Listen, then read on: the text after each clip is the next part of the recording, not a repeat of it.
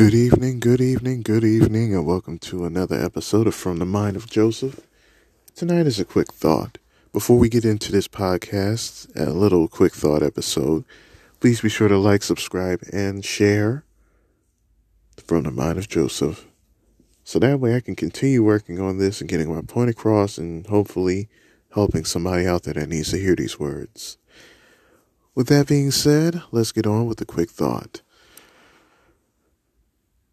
We are six days into the new year, and everybody's talking about their resolutions and positive affirmations, doing their vision boards and everything.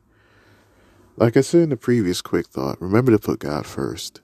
Always put God first. Always seek first the kingdom of heaven. That way, things will come into fruition.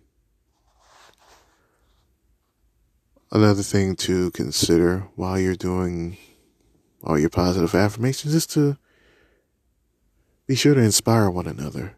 Be sure to support one another. Because that's one thing a lot of us do. We try to build ourselves up when we should be building each other up.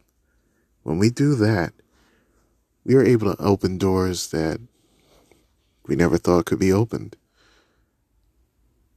We have a network, we have a solid foundation and a solid friendship so remember, put God first, seek first the kingdom of heaven, and help one another. Don't make this a year of being selfish. I understand a lot of you may have given your all and never got it in return, but remember, that's not what God would want. Always be sure to just keep God first and remember His word and everything else will fall into place. And that, ladies and gentlemen, was from the mind of Joseph.